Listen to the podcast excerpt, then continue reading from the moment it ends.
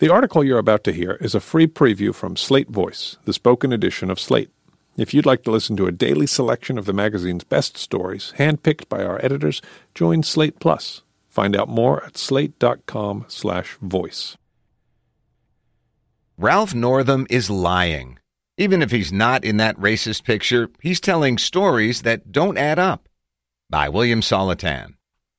Ralph Northam, the governor of Virginia, swears he's telling the truth. On Friday, Northam confessed to appearing in a racist photo in a 1984 yearbook. On Saturday, after Democrats called on him to resign, he reversed himself and said it was a case of mistaken identity. I will stand and live by my word, Northam told reporters at an afternoon press conference. He quoted the honor code of his alma mater, the Virginia Military Institute. A cadet shall not lie, cheat, steal, or tolerate those who do. I don't know whether Northam is one of the people in the photo, but I do know he's been lying in his responses to this story. The evidence is in his own words. Let's take his denials one by one.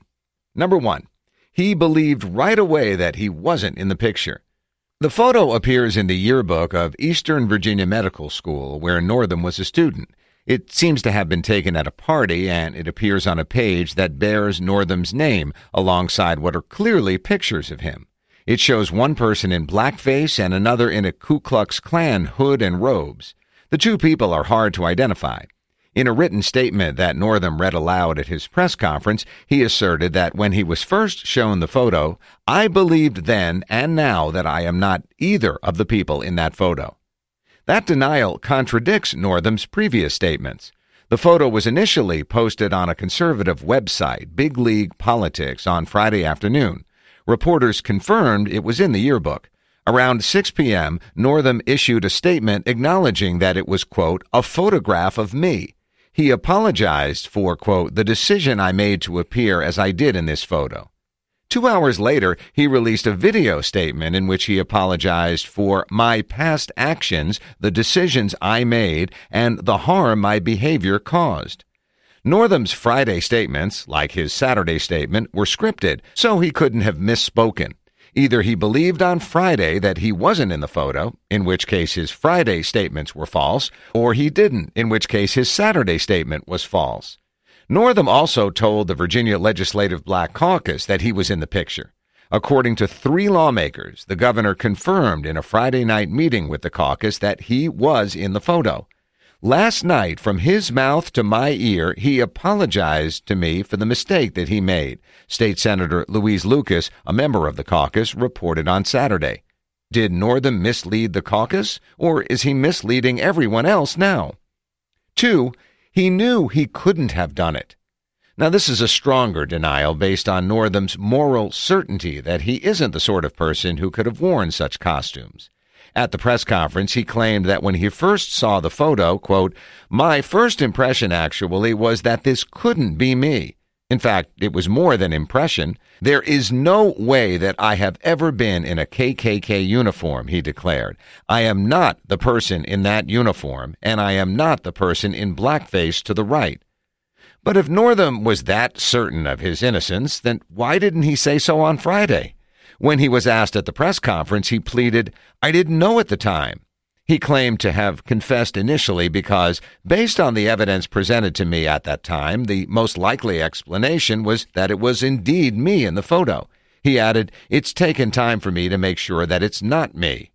Again, Northam's story doesn't add up. If he originally thought he was one of the people in the photo, or if he was uncertain about it, then it can't be true that he was morally certain he'd never do such a thing nor does his denial square with what he told the Black Caucus on Friday night. Two members of the caucus, Delegate Lamont Bagby and State Senator Lionel Spruill, say that when the group asked Northam which character he'd played in the picture, he said he didn't know.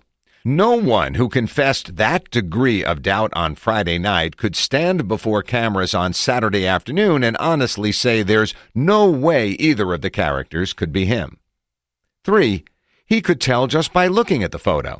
It is definitely not me. I can tell by looking at it, Northam told reporters on Saturday.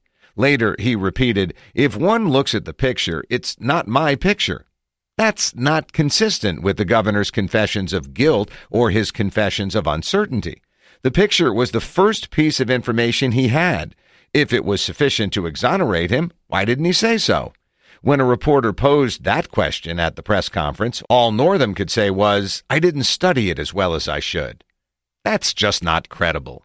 What changed between Friday night and Saturday morning wasn't Northam sitting up late with a magnifying glass.